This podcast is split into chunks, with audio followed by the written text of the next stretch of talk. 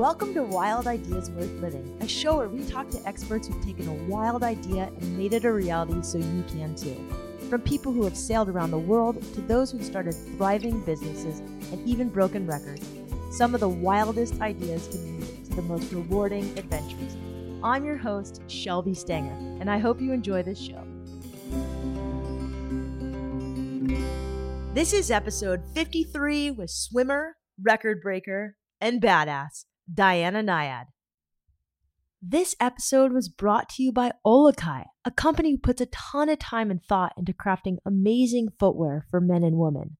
I have a ton of pairs of Olukai sandals and even some of their slip ons, and I love their shoes because they're all made really well so they don't break down, and they're all stylish so you can wear them with really nice outfits and always to the beach. Olukai was founded to celebrate the aloha spirit and the waterman lifestyle, and they also aim to do a lot of good.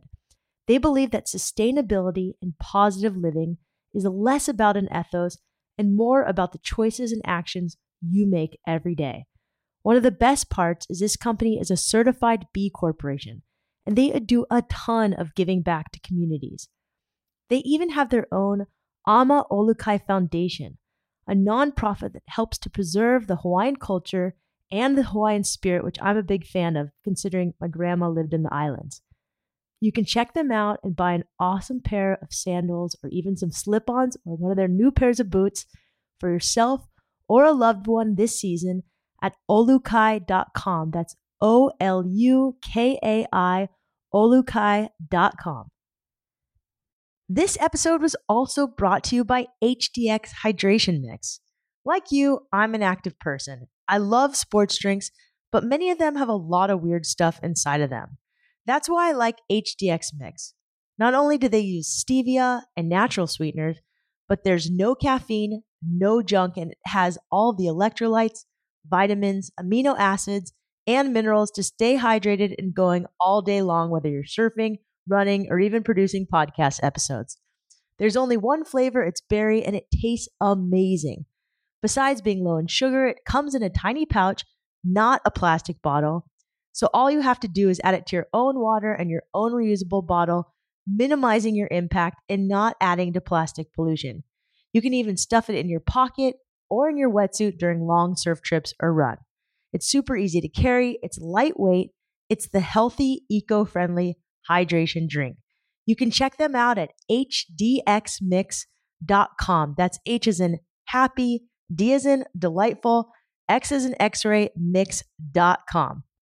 At the age of 64, on her fifth attempt in 2013, Diana Nyad became the first person to swim 110 miles from Cuba to Florida without the aid of a shark cage. She'd also swam around the island of Manhattan in 1975 and done so much more. In between, she worked as a writer, commentator, journalist. The girl is amazing. At the age of 68, which she is this year, she does an amount of burpees per week that's absolutely going to blow your mind. We talk about that as well as what a box jellyfish sting feels like, her elixir for injury prevention, how she dealt with some really hard things she experienced as a child, and how you can live more wildly. Diane is amazing. Enjoy.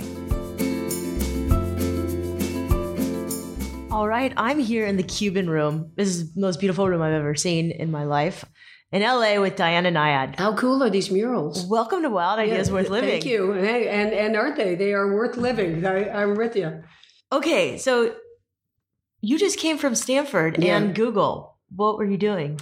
Well, first of all, I'm a public speaker. I have been for many years, but once the Cuba swim was done finally, uh, which is four years ago, I must say that I'm on kind of a, a high end fast track, a fast track in public speaking. I'm with CAA and I'm speaking all over the world four or five times a week. So it's um it's a it's a time to inspire and i feel it. It's a two-way street. I don't just stand on stage. There were 3000 people in the google audience. I don't just stand on stage and feel like oh i've got this awesome story to tell and what an awesome life i've led.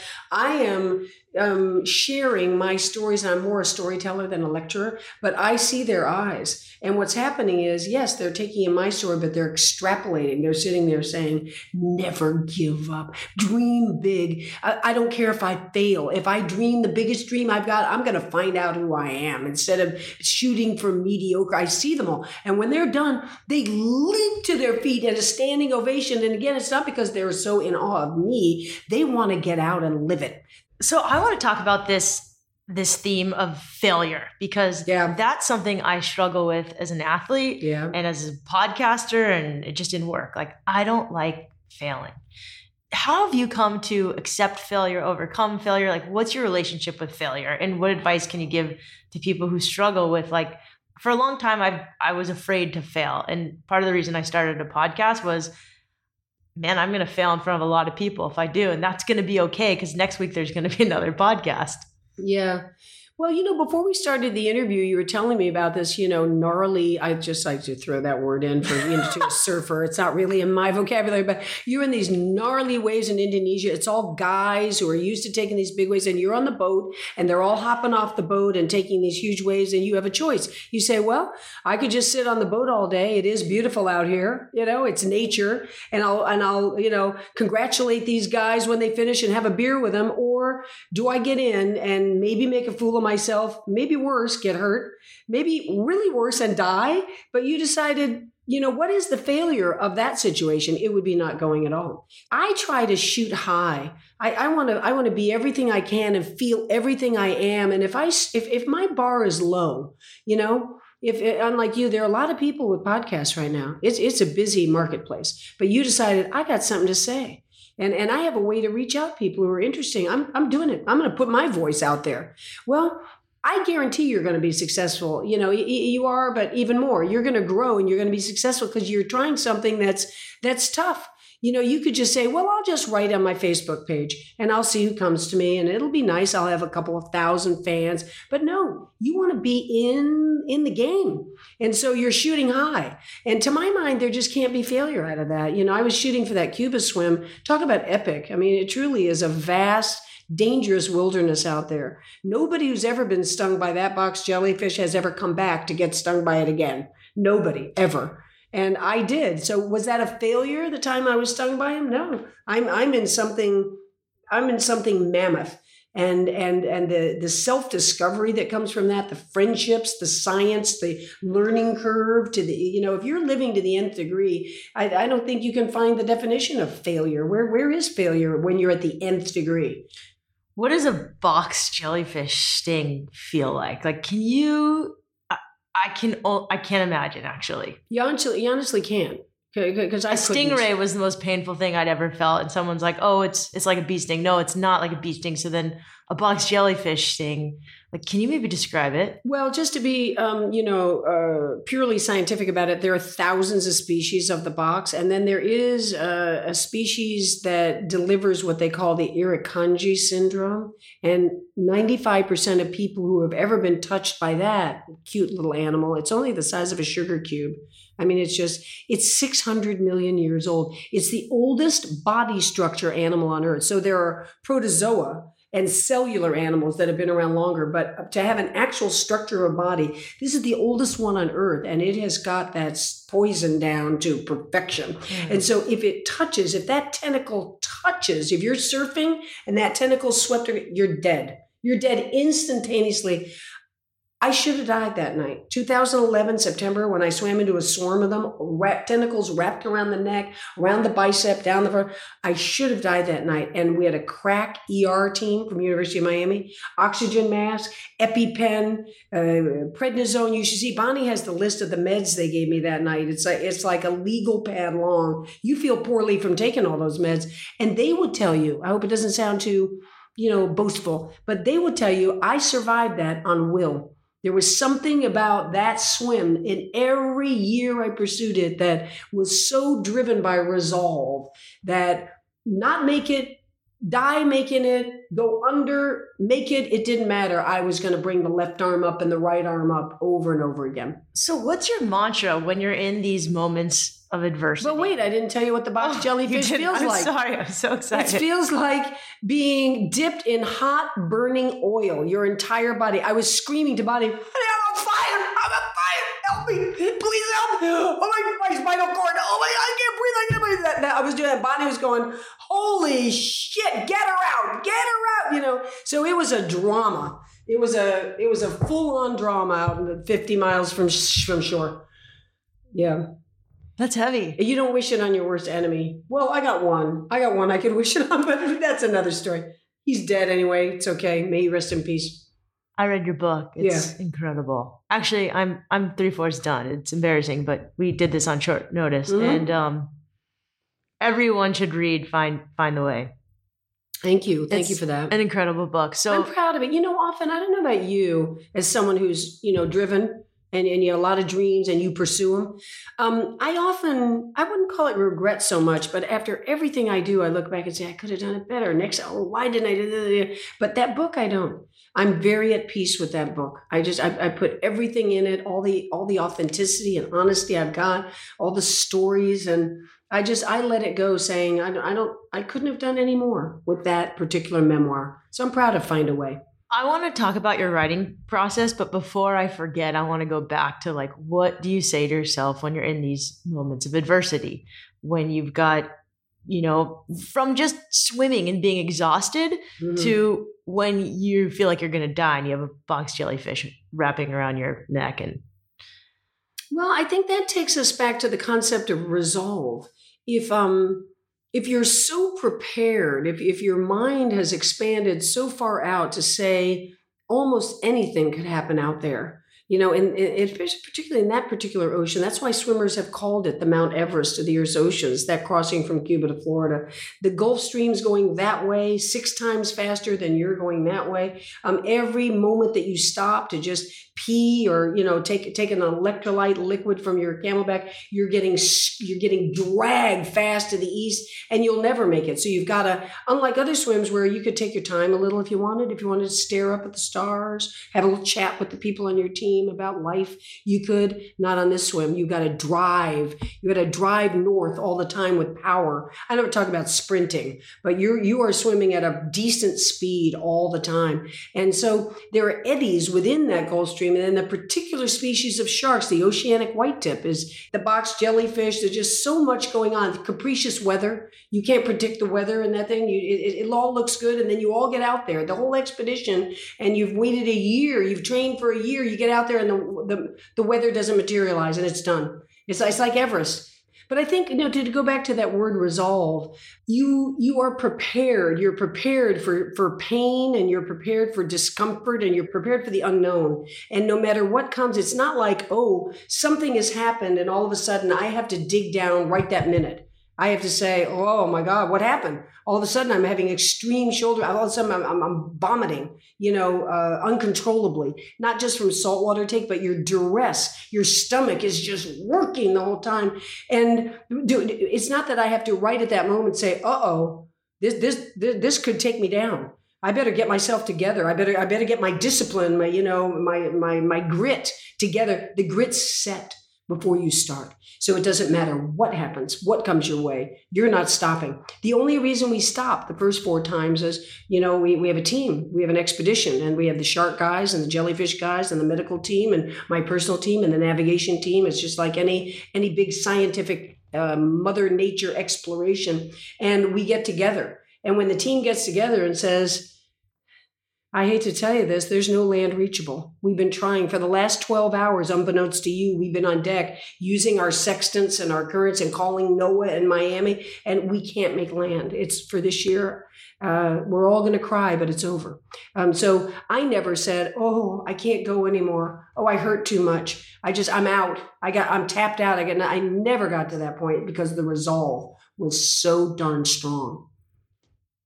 that's amazing. Uh, What do you what do you think of when you're swimming, or what do you sing? Well, you know, you can picture whether you know you know surfing and snowboarding very well. Your senses are alive.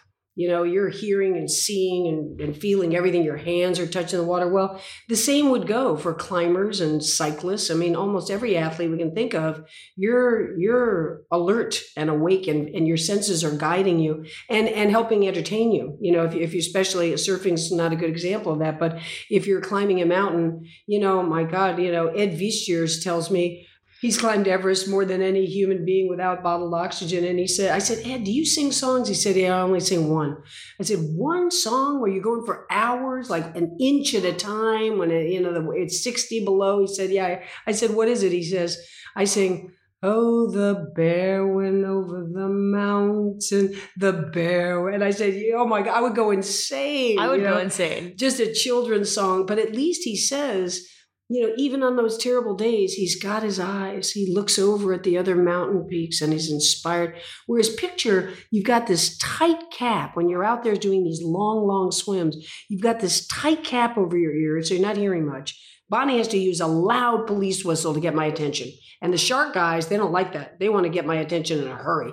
Um, I've got fogged over goggles, turning my head close to 60 times a minute. So you are in the interior of your mind right from the very first stroke you're not like look when i finish a training swim my my team says wasn't that great that pod of 60 dolphins that played along with us for four hours? I said i i never saw them all i saw was the side of the boat like you know 60 times a minute. So you're in your head. And it, i think it takes a special discipline takes a special mind to you know michael phelps has said to me no way in the world. You know i'm sure my body could get ready to swim for 53 hours like you did but I don't think my mind could take that isolation. So, yeah, I sang songs and counted numbers, and you want to keep close to reality. If you don't, you're off. You're off so far away that you don't know what you're doing. What are your songs? Like what? Yeah, that's my generation, you know. I represent my generation. So it's Janis Joplin and the Beatles and Neil Young and the Stones and, you know, it's all that group. Although is is over the rainbow. I listen. I listen to all those songs, and I love Iz. I have it on repeat. You like Iz? all the time, of course. And and you could just picture being on a. You know, people just say it's it's such a masochistic thing. You're in pain all the time. I said, not really. When you're in really good shape, let's take a training swim. I was trained in St. Martin, so we would swim from St. Martin over to Anguilla and Anguilla back, and that would take me something like 13 to 14 hours, depending on the tides and whatnot. But if I'm out there singing, ooh, I'm hearing Iz's voice. I'm feeling the magic. I'm not a religious person, but I'm looking at the awe of the blue azure ocean and I'm swimming over the curvature of the earth. And it's a high as well as painful. It's a high too. Yeah. Everybody makes fun of me. I don't care. And I like James Taylor. And there you go. Like I might take a Janis Joplin tune you know? And uh, so I'll, and I, I can hear it. I, I in my imagination i hear janis's voice i hear her guitar strums i hear that unique voice of hers. So i'm out there singing you know bobby mcgee like a thousand times in a row literally the entire song just the way she did. Busted flat in baton rouge and i'm at the end singing la la la la la la all the way to the end. And when i sing janis joplin's song a thousand times that song, I get to 11 hours and seven minutes. Exactly. Because you've got this metronomic stroke. And so I'm saying, and that's keeping me engaged out there. I'm thinking, you know, I'm singing a thousand, I get to 682. And I take a breath and go, busted flat in Baton Rouge. And I sing it again. And so, uh, and Bonnie knows not to interrupt me. If she blows the whistle, it's really just a feeding, not a shark or jelly or, you know, a big storm's coming in. I put up my finger to say, I'm not done with this particular, you know, verse. Let, let me get to a, a number. So she goes, okay, she's singing. Let her go, you know? And that helps me get me through and i think most endurance athletes do a lot of that but but the long distance swimmers are are more in that state of isolated sensory deprivation so just because this audience is so interested in health and fitness and what yeah. do you eat on these on these swims? Like what's the food not very healthy. i mean you know i do not have coca-cola not to slam that brand but I, I don't have any soda in my life and in my house on that swim. Coca-cola is genius. But no carbonation No, I use the carbonation Wow. too. It settles the stomach a little bit, like like you give a kid sometimes Okay. a little carbonation. It, it helps you know bring up bring up stuff, and that that immediate hit of caffeine, all the things that we know about Coca Cola, which make it a nasty little drink, um, are are wonderful. And I know a lot of athletes who use not much. You know, I'm not talking drinking whole cans of Coke, but I'll go in and Bonnie will give me two ounces of Coke, and all of a sudden my stomach settles down a little bit. I've got a little of the sugar and I've got a little of the caffeine, and it's a it's a very good elixir when you're feeling poorly in the ocean. I know a lot of cyclists who use it, but they drink it flat. So Yeah. what what else is your go-to? You know, I think peanut butter is one of those. Um, you know, just it fits all the bills. You've got some. You you know, you're losing a lot of calories on this thing. You cannot replace what Yeah. you're what you're putting out.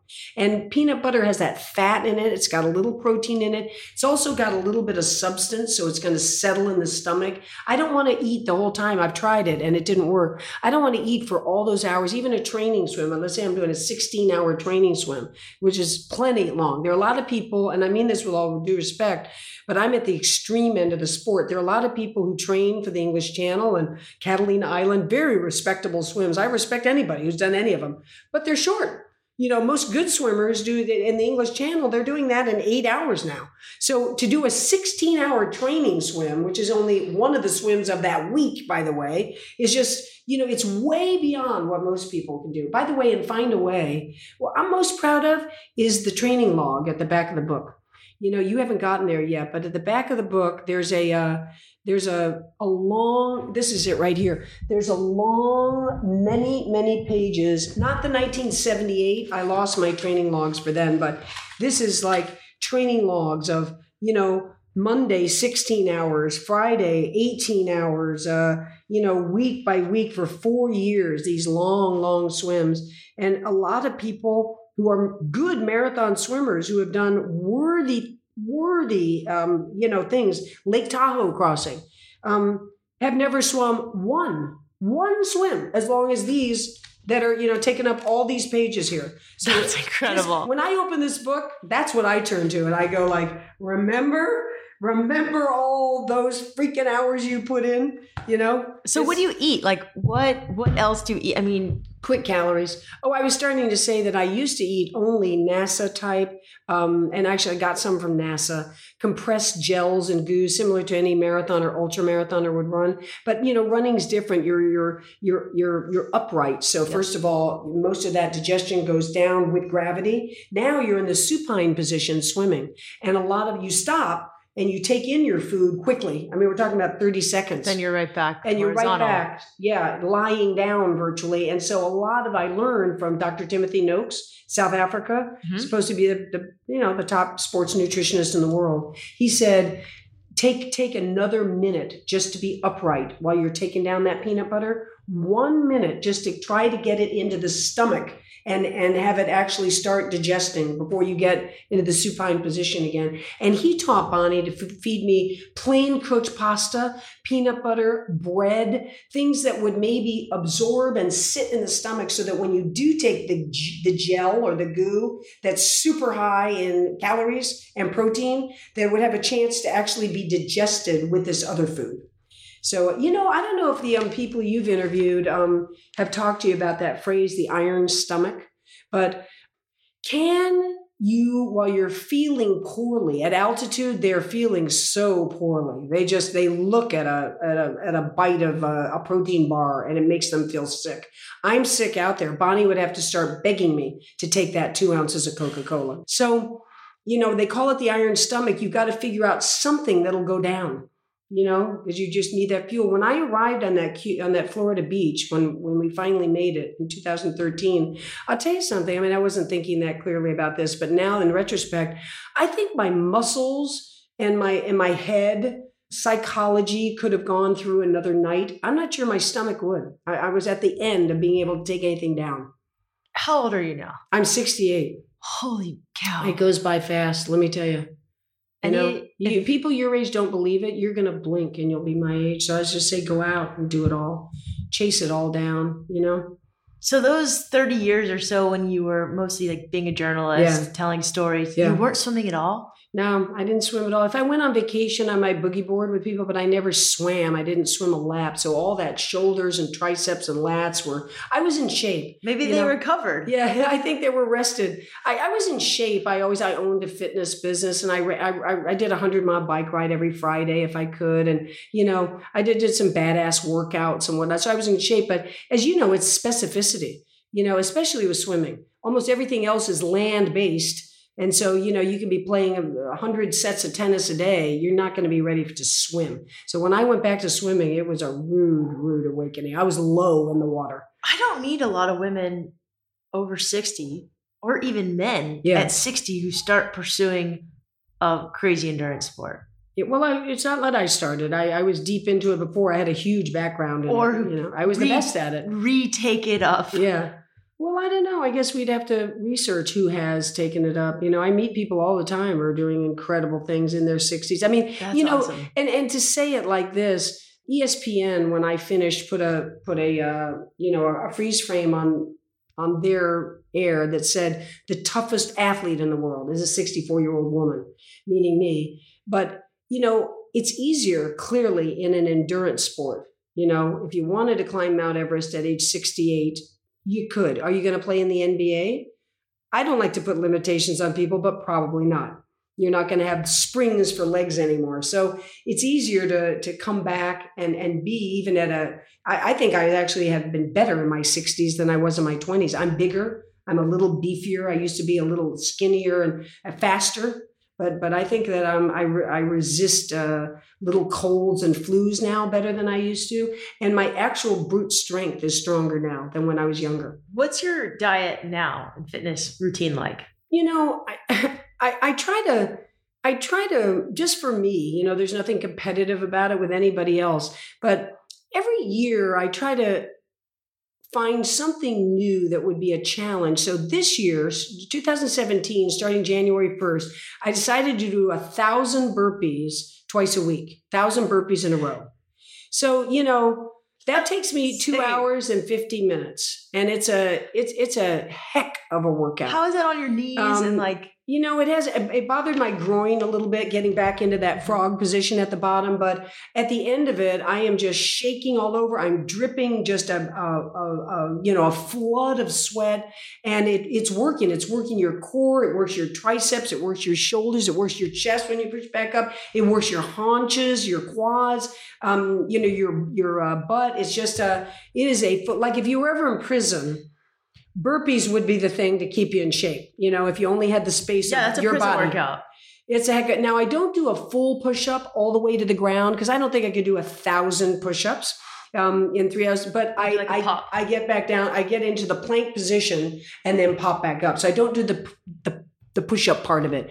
But it is a it is a grueling workout and I, I look forward to it. Like the night before I do it, um, I, I'm ready. Like I drink plenty of water that night. It's like my little thing. Like nobody cares, nobody watches me, you know. uh, So, but it's but this year it's been my thing. A thousand burpees, a couple times a week, and in a hotel room it works. And I travel a lot, so it's perfect.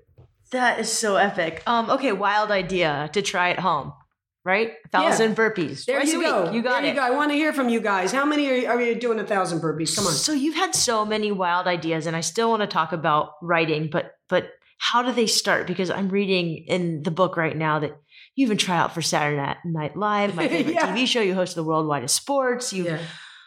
you're gonna probably do Broadway. You've got Everwalk right now. You're an author. You have a PhD. No, I don't have a PhD. You don't have a PhD. it. No. You didn't finish no, it. no. Okay, you've And written a and- book. and, the PhD is a good good example of I, I could shoot high, and there's no shame in you know I didn't want to finish that. I had swum around. I loved it. I was studying comparative literature and reading Flaubert and French, and it was fantastic. I was twenty some years old, and then I swam around Manhattan Island, and it just happened to be a big deal. It was kind of a, a lucky big. I didn't know it was going to be a big deal. It was a big deal at that time. So all of a sudden, I've, I've had chances, and I got chances to put the Cuba swim together. I got some backing. So I just thought the PhD. I can read Flaubert on my own anytime, so I didn't finish it, and I've never had any shame over that. Let it go, you know. I love that you got kicked out of Emory, by the way, because that's where I went. And Yeah, kicked out because you parachuted out of a building. What building? yeah.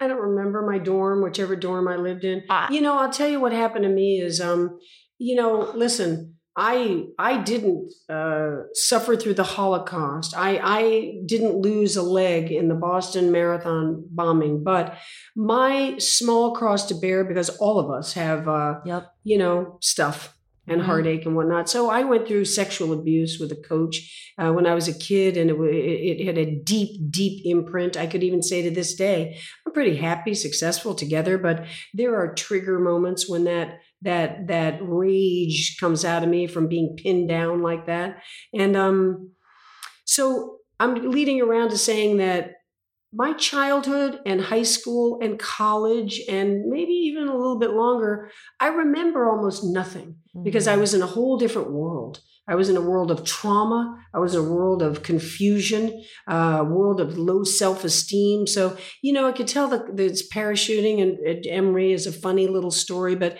I don't remember anything. I don't remember one building. I don't remember a, in, in my childhood, we, we moved a lot. I don't remember one front door or backyard or bedroom or kitchen. And I don't remember Emory. I don't remember what it looked like. I don't remember what I did there. If I, you know, did I have a roommate there or, or the next college, Lake Forest? I'm sure there were great places and I met great people, but I wasn't, I wasn't in this world. I wasn't attached to reality at the time. And when I got into me in my 30s and more 40s, and that that trauma was farther in the back, now it's much farther away from me. So I've lived more life. I'm very in the moment. You know, I remember every little thing, and and and and and I'm alive and happy. But I don't remember Emory at all. But I'm glad you brought this up because so many people, everyone has stuff. And Yeah. right now it feels really magnified. I mean, some of the most amazing professional athletes are friends of mine and have called me and they're they're suffering. They're going through depression, through anxiety. There's just Yeah. kind of a lot of anxiety in the air. A lot of people have experienced abuse, sexual, verbal, whatever, abuse to themselves. Do you have any advice? I mean, you've you've you've faced it Yeah. and handled it yeah. any advice that is to people who've who are going through a hard time or who have stuff and want to come out of it and, and live with it gracefully and not just be in fear and anger and sadness Yeah. at all times of the day. Well, you know, I'm no psychologist, but I guess I guess what I would say is, and first, there's a difference between being a child. So if you and I here were talking to a Mm. four year old, now we're talking about we got to hope that four year old has a mother or a father or a mentor to turn to to say, I don't feel safe, help me, you know. But now, if you're talking about people, let's just take an arbitrary age over the age of 20 who are dealing with some of the issues you're talking about. I guess, you know, what you have to do is you just, you have to really be clear, all of us, that I don't care what your religious precepts are, um, this life's going to come to an end. You're on a one way street. You don't get to live this day over again. I don't get to do this interview with you over again. So I want to be in it. You know, I want to be my best self in it. So that's easy to say with someone with depression who would just say, I'm just not doing it anymore. I'm not going to be depressed anymore. I'm not going to be, you know, anxious anymore. But there is, I think, that over that umbrella that you would say, this is my life. I got to get help. I got to talk to a good friend. I got to get the best the best professional in my milieu who deals with depression, get to the bottom of it. Is it chemical? Is it truly maybe a, a, brilliant medication that I could use? Or is it just an attitude and I need to get away from different other people? I don't know, but you got to say, I want to solve this. I don't want to be this huge, enormous, obese person anymore. I'm, I'm, I'm, I've thrown my life away to it. I don't want to throw the second half away. Well, I've been depressed. I don't want to be depressed anymore. I want to love the sunrise every day. How do I get there? Somebody help me. You know, you gotta you gotta figure it out. Your life is worth figuring it out, you know?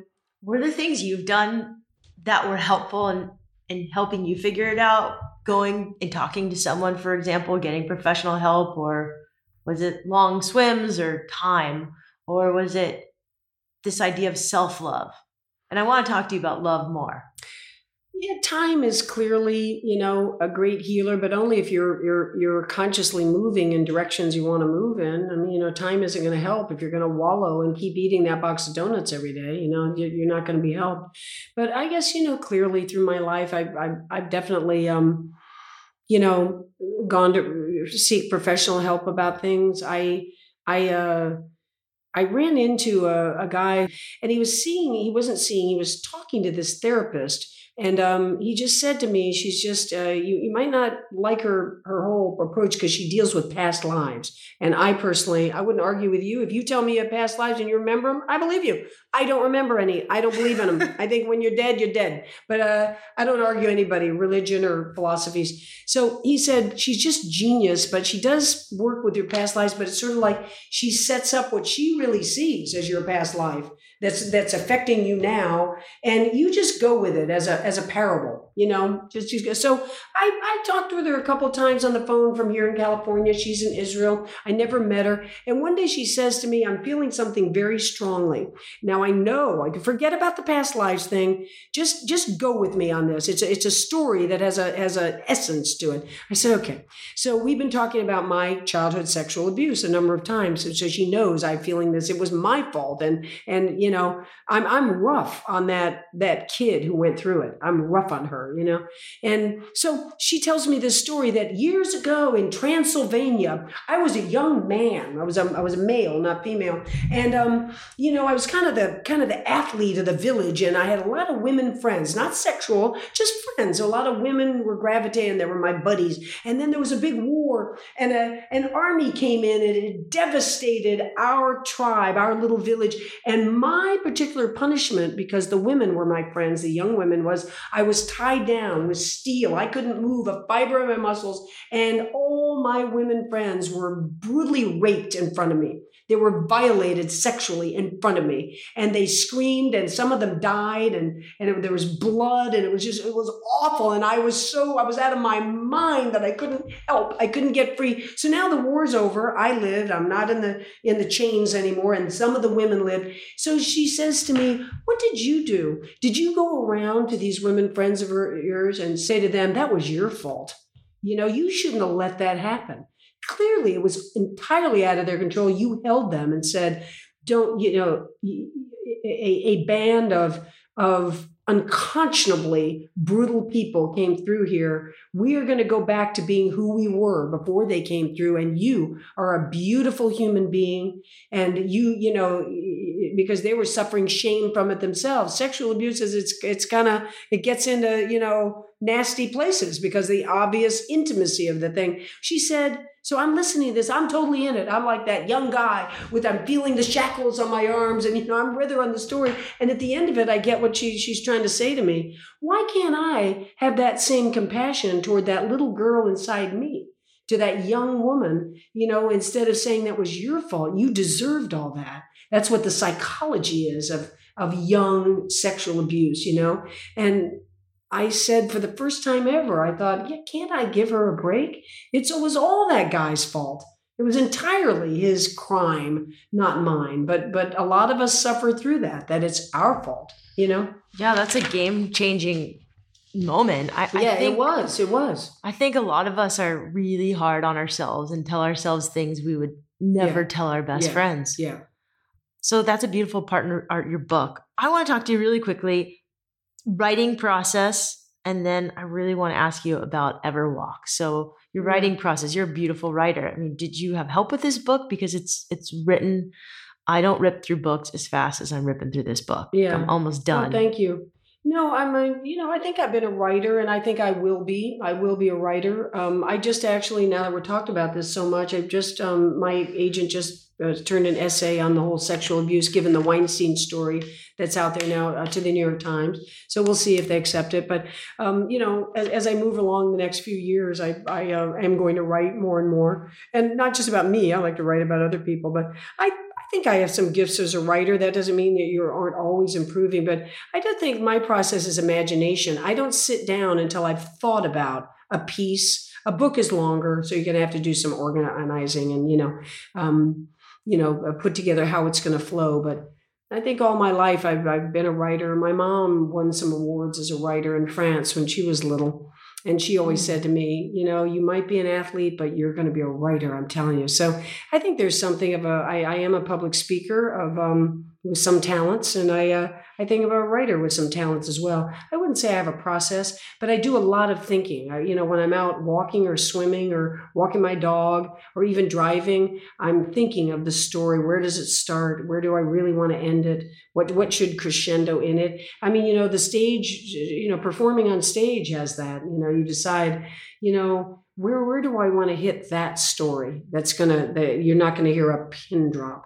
You know, where where should should that be exactly halfway through? No, it should be later.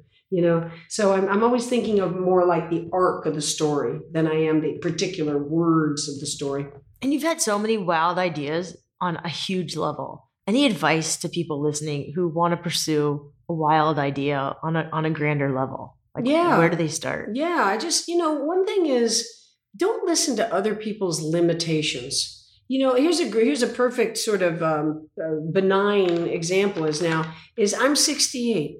So if you and I were to get out the um, United Healthcare, uh, you know, uh, guidelines of what most 68 year olds physically should be doing these days, do you think they're doing a thousand burpees?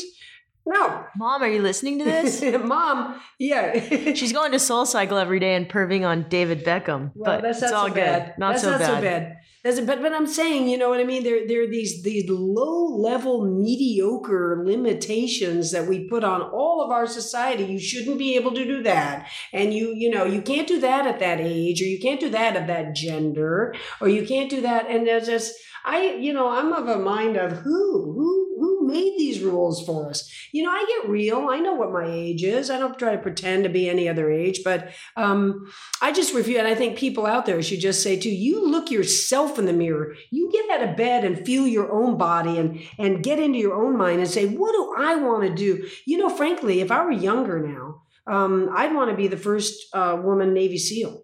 That would be the problem is I don't want to really be in the Navy. I always wanted to do that too, but didn't want to deal with anything with uh, you know. I just I was so disappointed. The last woman who was going for it just this summer dropped out. Mm. you know and it, it partly has to do with what they have to lift you know it's it's actually just pure like lifting a telephone pole these guys who are qualified can li- literally go out and lift whereas the women can do everything they do the endurance thing they do the mental thing um, they do all of it and they're courageous but they have to lift heavy weight and sometimes if you're 125 pounds you just can't lift a 250 pound weight you can't do it you know Nope. What is Everwalk? when Bonnie, who's my head trainer and my best friend, and I got done with the Cuba swim, it was such an uh, it was such an epic gratification. And we thought, you know what? People have epic in them. Everybody has epic in them. And clearly, you know, you and I know um, a lot of Ironmen and people who have run, you know, 50 marathons and ultra marathons, but everybody has some epic in them. And so we started these long walks. We do 140 mile walks. This is nothing to the, you know, a lot of your audience, the, the real badass endurance athletes. But um, to, to most people, if we were just going to go down my block and find all the people who live on this block, most of them would find walking 140 miles, 20 miles a day something they'd have to put themselves into. They start walking 20 miles a day, their hips, their knees, their feet. So, so people trained and people cry when they finish our walks, but mainly, and I know that you're big, big, big on the on the outdoor inspiration of the great outdoors. Mainly, we're not about weight loss. Um, we're not about clearly you're exercising, but it, it's not even about that. It's to to be out in the outdoors and feel like you're traveling on your own steam. When you walk 20 miles, like if you and I just got up now and walked, we'd walk down to um, Huntington Beach right now. And we'd say, now that was kind of cool. Isn't that better than driving your car? Look at what we saw and what, what our minds were open to talking about with each other when we're looking out at the horizon and our minds are expanded. So Everwalk is sort of, it's a movement um, to help people find their epic when they're walking, they might not be achieving something epic right that moment. Even 20 miles, you couldn't call epic, although we do for the people who do it. But they are thinking about what's epic within them. You know, they're they're more inspired while they're walking from here to Huntington Beach than they are sitting and, and eating lunch. I love that. I love walking from my house to La Jolla. It's it's 20 miles See? and it's beautiful. That's 20 miles. on See? the beach, on Yeah. the coast. Okay, we've come to the quick and dirty round. It's the rapid fire Oh round. dear. I think you're ready for it. Your favorite meal you look forward to after a long training? Hot buttered raisin cinnamon toast. Yum. Tips on staying injury free. Ice.